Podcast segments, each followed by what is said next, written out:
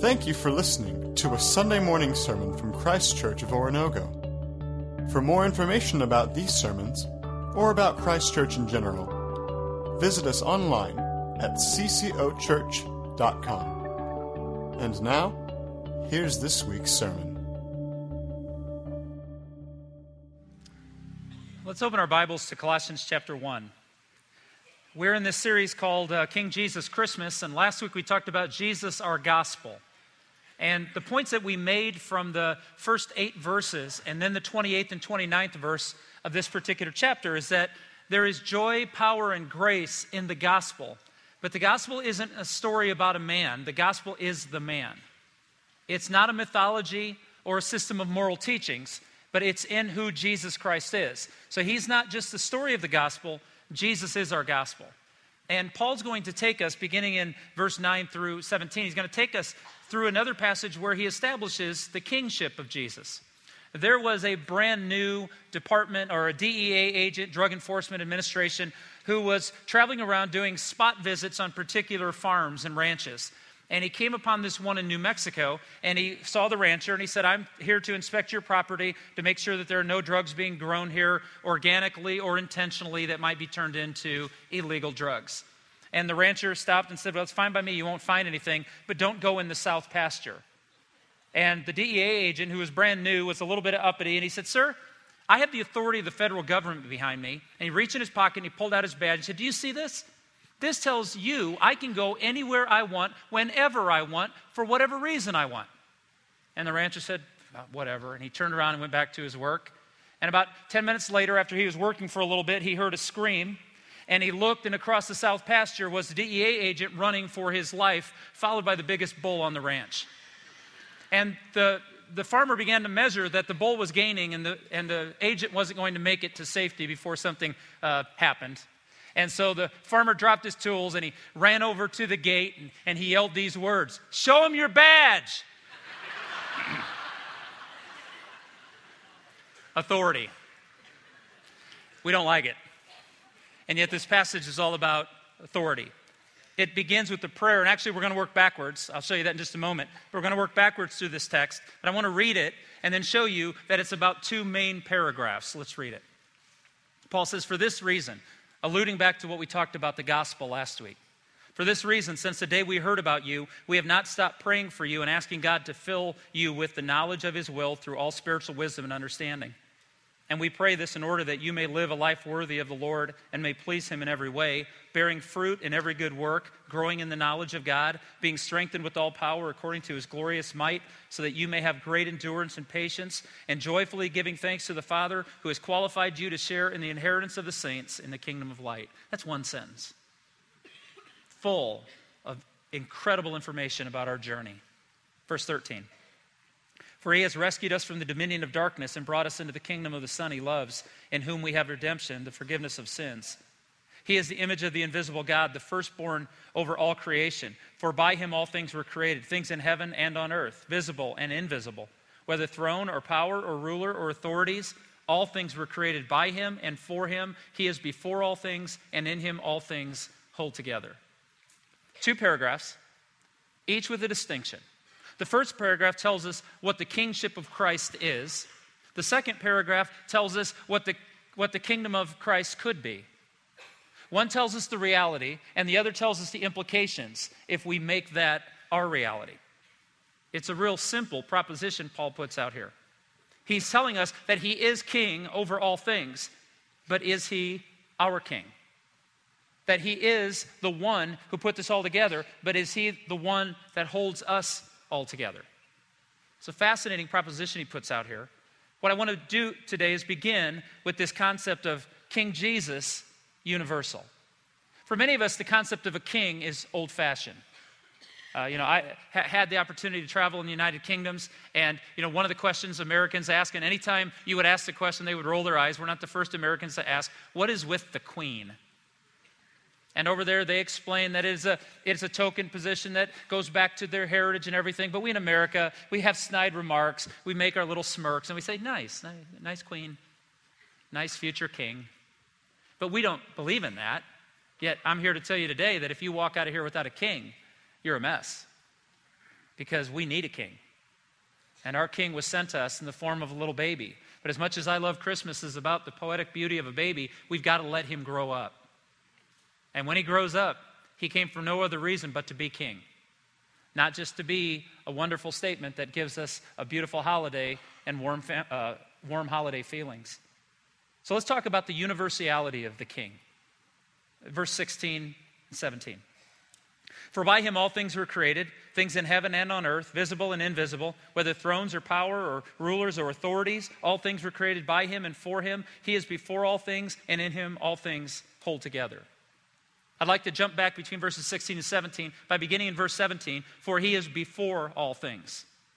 Now, do you know that most world religions, some that have preceded us and some that are currently in existence today, believe that God really isn't a person, that God isn't, doesn't have that uh, ability to be beyond, that He is the world, He is earth, He's climate, He's trees, He's rocks, He's oceans, that we all live and exist in this world, and the world really is God, and He's not a personal God, but He's this material essence that, that is, is in all of these things, and that's not the first time that's ever been promoted.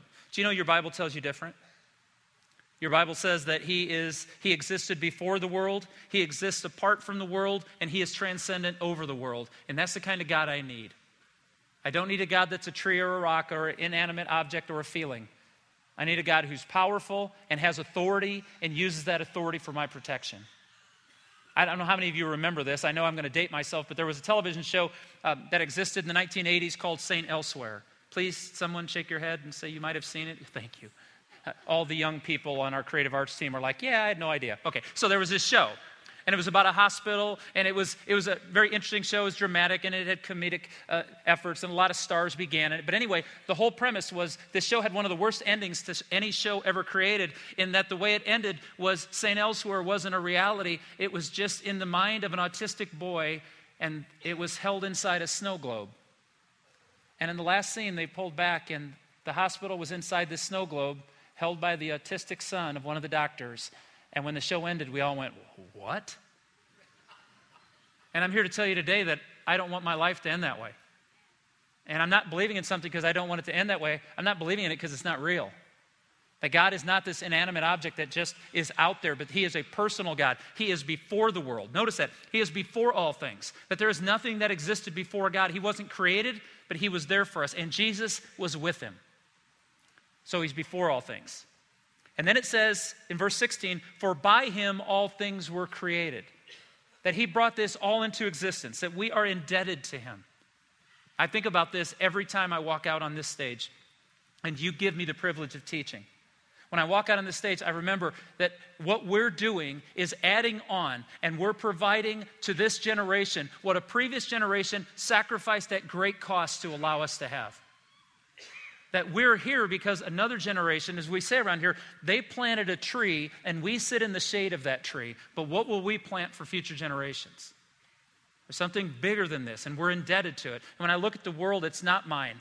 This life isn't mine, and what I have isn't mine. It all belongs to the one I'm indebted to, who created it all and gave it to me.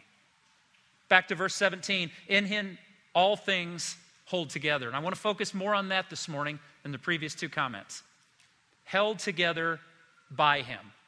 Let me try to explain. Now, I'm going to tell you this would be probably a 30 week class at any university, and I'm silly enough to try to do it in about five minutes. So please let me introduce you to the concept. I won't be able to exhaust it. What does it mean when it says that in Jesus all things are held together? As creator God, there is an order to this world.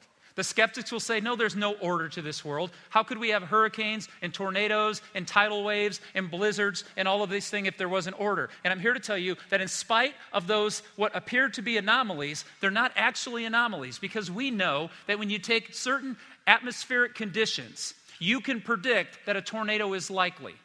Nod your head if you understand what I'm saying there. That's why they say there's a tornado watch. The situation is arising based on these conditions we know from the past that a tornado could happen. Then they go from a watch to a warning, which says now it has in- intensified, that there are better conditions now than there were previous, and we can predict those. We can predict snow and ice. I know it's easy to take shot at weathermen and say they're not, no, their predictions are getting more and more accurate because we have more and more information, and there is an order to even those things. Let me simplify it. If I handed you a two pound rock, okay, now first hour looked at me like this was a trick question. If I handed you a two pound rock today, how much would that rock weigh in 10 years? Class? Oh my goodness. Mumbles. Let's try that again. How much would a two pound rock weigh in 10 years? Two pounds, thank you. Why? Because we know through time and testing the order of this world that the density of a rock doesn't change by the weather. It doesn't change. If it's not made smaller, it's going to weigh the same amount. Aerodynamics. You put your hind end in a chair on an airplane, you're betting your life on order. You're saying that what raised that plane two days ago, those same conditions exist. There's an order to it, a predictability to it, and in the same conditions, that airplane is going to be able to make the flight from Joplin to Dallas. And some of you say, Well, I don't believe in order, then never get on a plane. Because you're sitting on a seat in the middle of the sky, and if gravity still exists, you should die. But we believe in predictability. Physics. Uh, Dan McGrew and I were talking about building buildings is all based on the premise that there is an order to creation. Where was that order established? By who does those things hold together? If, if gravity left us here today, we'd be a mess. But why has it never left us? Because in the created order, by the Creator, there is a physical order to this world. And Paul says, and that all of that is held together by who Jesus is as Creator. Because it was created by a designer and not by an accident. That there's a dependability that we know certain things have been proven over time, all based on it. Science is based on the predictability and order of things observed. And yet, some of us have been taught that science negates faith. No, science just actually demonstrates what I believe in that there's an order and it's held together by Jesus. And my last example for this point, and it's just an overview of the concept, is what did Jesus do to those things that we can't control about nature? He controlled them. Do you remember? What did Jesus do when he was awakened in a boat and there was a massive storm that, that scared experienced fishermen? He stood up and he said, Be still. If you pay attention to what's said in the Gospels, not only did the rain stop and the wind stop, but the, the language used is that the waters completely calmed instantly. I could give you a five gallon bucket of water. We could drop a rock in it right now, and we could time how long it would take for those waters in that small sample to calm. Jesus stood up and said, Be calm, and it was to a stillness. Somebody had power over created order. It's not you and me, it's not the scientific mind, it's Jesus Christ Himself. He holds it all together. And when He wants to change it, He can change it. You and I can't. It's all held in Him. So not only is there a physical order to the universality of who Jesus is, but there's a moral order that we know right and wrong, that we have a sense of this. You see, verse 16, for by him all things were created, things in heaven and on earth, visible and invisible, whether thrones or powers or rulers or authorities, all things were created by him and for him. Notice this invisible, invisible. Do you believe in darkness? I don't mean lack of light. I mean darkness, sin, evil. I've always wondered who taught a two year old that going into their bedroom when it's dark is scary? Did you teach your children that? Hey, Junior, here's five things you should be scared of. Nope, they found them on their own. When a child has fear in a storm, where does that come from? We all, as parents, put on a brave face, don't we? I remember my dad. My dad grew up in Missouri. I grew up in Indiana. Storms would come through South Bend once every 10 years, and we would watch the old man because he lived in tornado country. And if Dale sat in his chair acting like it wasn't a big deal, I found out later he's the greatest actor I've ever known in my entire lifetime. my dad's scared of a thousand things, but as a kid, I watched The Rock. The Rock wasn't going to move. We're good. I never once heard my dad say, Let's go to the basement. I said to him, Did you ever want to? And he goes, Yeah, sometimes, but I didn't want you all to freak out. So I watched the strength. So, where does fear come from? You see, here, here's what you need to know. If you don't believe that God has created a moral order to this world, then you have to answer me some questions. What taught you to be scared? Why is darkness a problem? Why are we frightened of loud noises out of nowhere? Because we know there's a right and wrong. We know that there's a good way to behave and that there's a poor way to behave. And where did that come from? It's built within us, it's a part of our system, it's part of God's moral order. So God has created the physical world under Jesus, and He's created a morality that, under Jesus that's inherent in all of us. And then we can choose to reject it or not. So Paul says that there's an order, and it's all held in Him. The author of Hebrews, in Hebrews chapter 1, verses 2 and 3, says it this way But in these last days, He has spoken to us by His Son whom he appointed heir of all things, and through whom he made the universe. The Son is the radiance of God's glory and the exact representation of his being, sustaining all things by his powerful word. How does Jesus hold it all together? By his truth. He tells us exactly the way things are, whether we choose to believe it or not. You see, what I want to say this morning very clearly is I can show you over and over, philosophers have debated it and come to similar conclusions. There is a power and there is something holding this all together. They may not want to identify it as Jesus. I'm very comfortable identifying as Jesus, but the truth is, he is universal king over everything. But it doesn't matter if he's not your king. His power is a threat. Authority is a threat if you don't trust the one in authority. So today I want to move on to King Jesus personal. Not just universal, but personal. He's a king in which all things are brought about and held together. It's by his authority that this all works.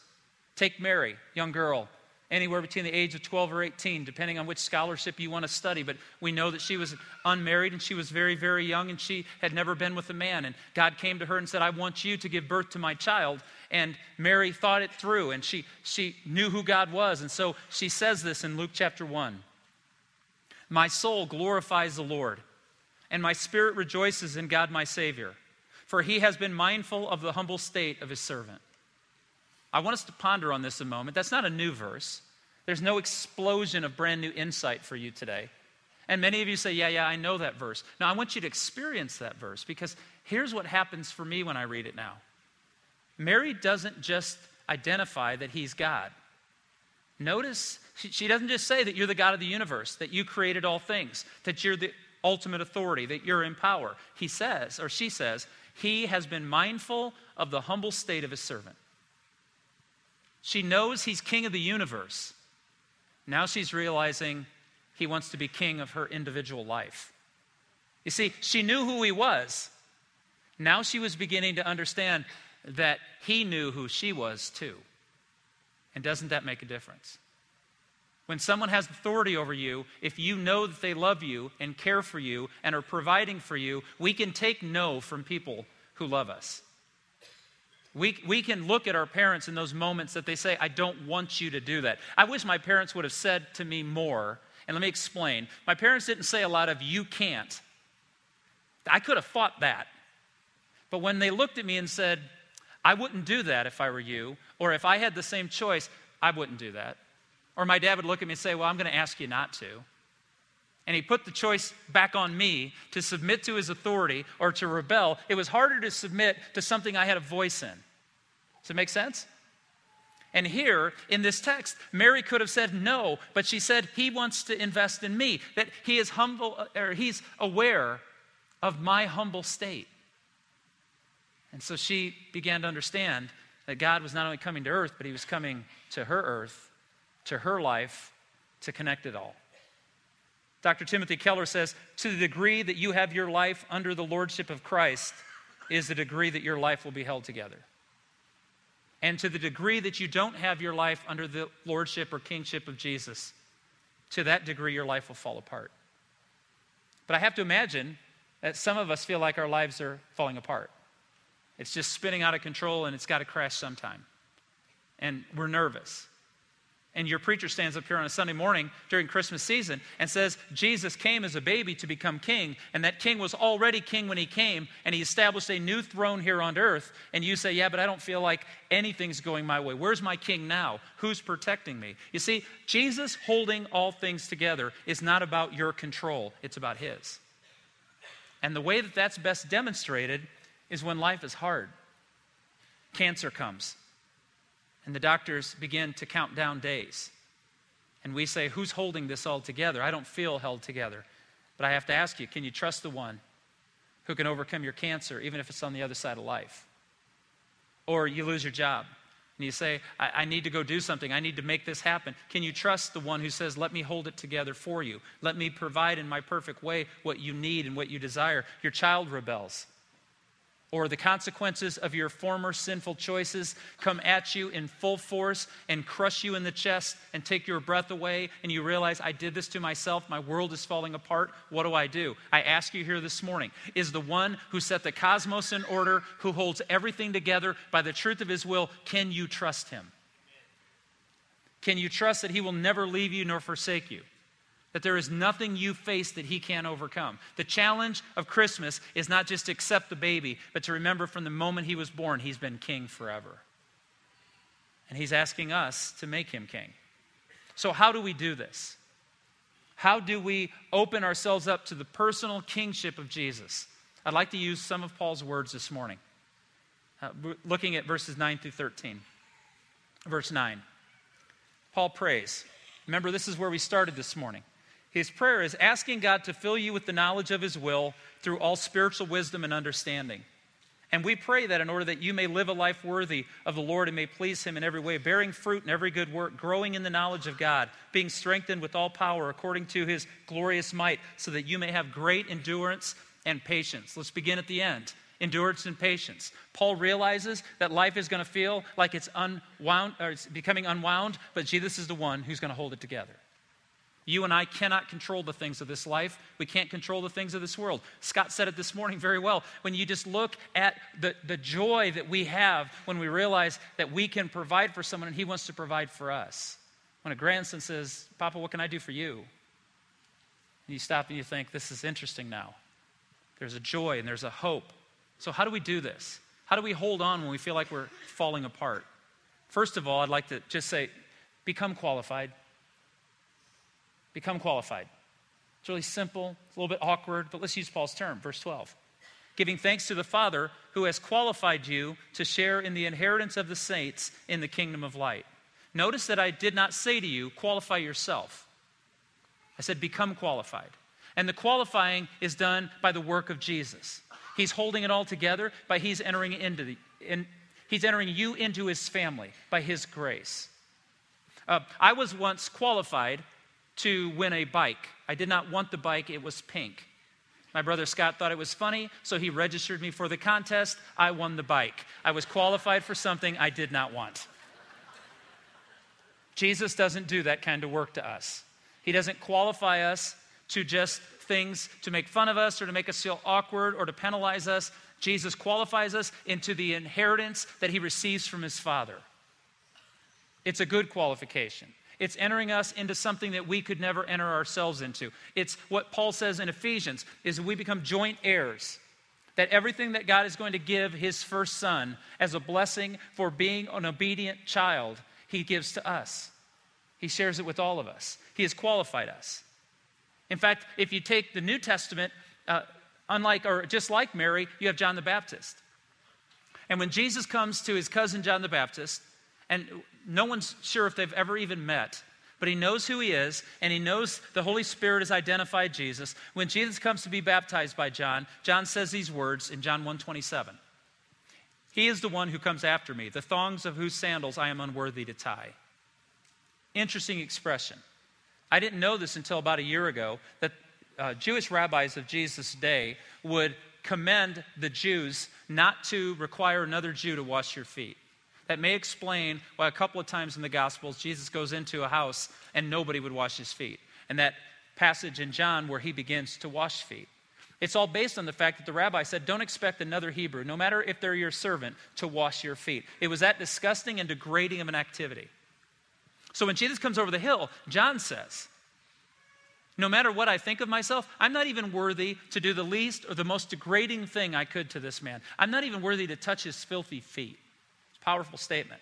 Now, Jesus would say later in Matthew 11 11, I tell you the truth, among those born of women, there has not risen anyone greater than John the Baptist, yet he who is least in the kingdom of heaven is greater than he. Jesus said, One of the greatest men to ever walk the earth is John the Baptist. And when John met Jesus, he said, I am unworthy. You see, to be qualified means to let Jesus make you worthy.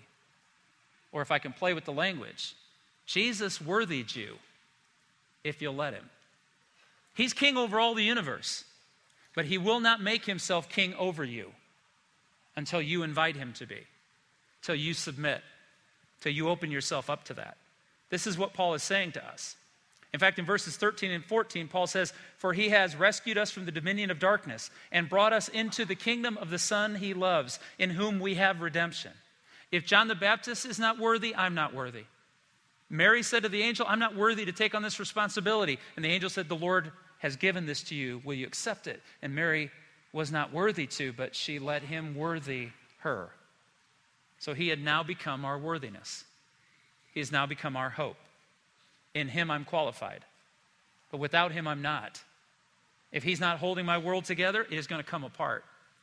If I'm not under his authority, then I am living out that life that Adam and Eve had. God said, Here's all of this I've given you. I'm asking you not to do one thing. I'm going to determine what's right or wrong. And I'm going to ask you to let me determine what's right or wrong. Don't eat of that tree. And Adam and Eve said, We don't want you determining our path. We don't want you telling us what's right or wrong. We want to do whatever we want to do. And the moment they disobeyed the authority of their Creator, the world began to fall apart. And Jesus came to bring it all back together. He's holding it together, all of creation, including our souls. And so, because of that, not only are we to become qualified, but if we want to open ourselves to the kingship of Christ, we must become his pleasure. We must become his pleasure. Paul says this way in verse 10 And we pray this in order that you may live a life worthy of the Lord and may please him in every way. I love that term. If you read this passage, Paul doesn't mention obedience at all. Paul says, no, no, that you might live in a way that brings him pleasure. Obedience may be an obligation, but pleasure is an opportunity. I got a very succinct, direct email from my father this last week. He sent it to all four of his sons and daughter in laws and basically gave us the script for this coming Christmas celebration. And at the end, he said, Don't buy your mom or I anything. Okay? Now, the improper grammar, it should have been, Don't, bother, don't buy your mom and me anything, but he wrote, Your mom and I will work on that later. But I'm going to disobey my dad. not because I'm a good guy, because my dad's not going to tell me not to bring him pleasure. He doesn't have that authority in my life. I can make my dad happy if I want to make my dad happy. Amen? And my dad says, Don't give me anything. What? Dale, I don't live in your house anymore. I'm going to do what I want to do.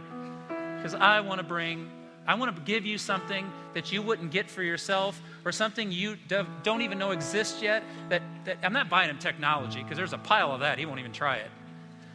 But there's something my dad might want. And I'm just looking for something that we can say, I love you. And this is the beauty of what Christmas means when we take it out into this world. Not the holiday, but the concept. God gave us what He wanted us to have because He knew what we needed more than we did. And we can bless Him by giving Him back what He's asked of us and all of the kindness we show to one another, all the joy we show. Scott had no idea about my message this morning, but to have his grandson look at him and say, Papa, what do you want? That's what I'm talking about today. It's the perfect conclusion. Paul says that he's king of kings. He needs nothing from us. But what would we give him? Pleasure. To know that we care enough to say, there's nothing I can get you that you can't get yourself, but I just want to give you my, my heart, my life, my trust. I want to bow to your authority. The king's gospel. He came for the pleasure of his father, and he came for our pleasure and restoration. If Jesus Christ is king of the universe, should he not be king of our lives? You see, if you take the scriptures about him, you'll hear these words Unto you is born this day a Savior. For unto us a child is born, and unto us a son is given, and the government will be upon his shoulders, and his name will be called Wonderful Counselor, Mighty God, Everlasting Father, Prince of Peace, King. What does God want? To take a knee before him and to live your life for His pleasure. Because when we live for His pleasure, His favor, His blessing, His promises are all ours. We don't do it to get those things, we do it because we've already received them. Authority.